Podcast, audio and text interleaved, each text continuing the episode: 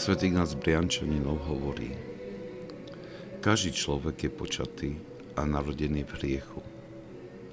Následkom toho vášne a hriešne choroby tela a duše sú typické pre našu padnutú prirodzenosť. Ale vážne sú neprirodzené našej nepoškvrnenej ľudskej prirodzenosti v spôsobe, ako bola stvorená. Tieto vášne sú tiež neprirodzené obnovenej ľudskej prirodzenosti. Sú iba prirodzené padnutej prirodzenosti. Rovnako ako symptómy choroby tela vychádzajú z danej nemoci, choroba a smrť sú prirodzené nášmu telu, ktoré stratilo svoju nesmrteľnosť a vlastnosti väčšnosti.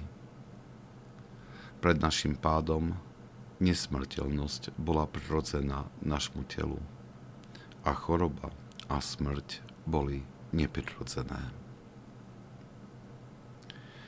Svetý Gregor Nisky vysvetľuje túto porušenú prirodzenosť poukázaním na kožený odev, ktorý dal Boh Adamovi a Eve. Je to symbol živočíšnej prirodzenosti, ktorú sme dostali až po hriechu. Je to niečo, čo vstúpilo do ľudskej prirodzenosti kvôli novej situácii, do ktorej sa ľudstvo dostalo prirodzenosť sa premenila. Prešla zo stavu neporušiteľnosti do porušiteľnosti.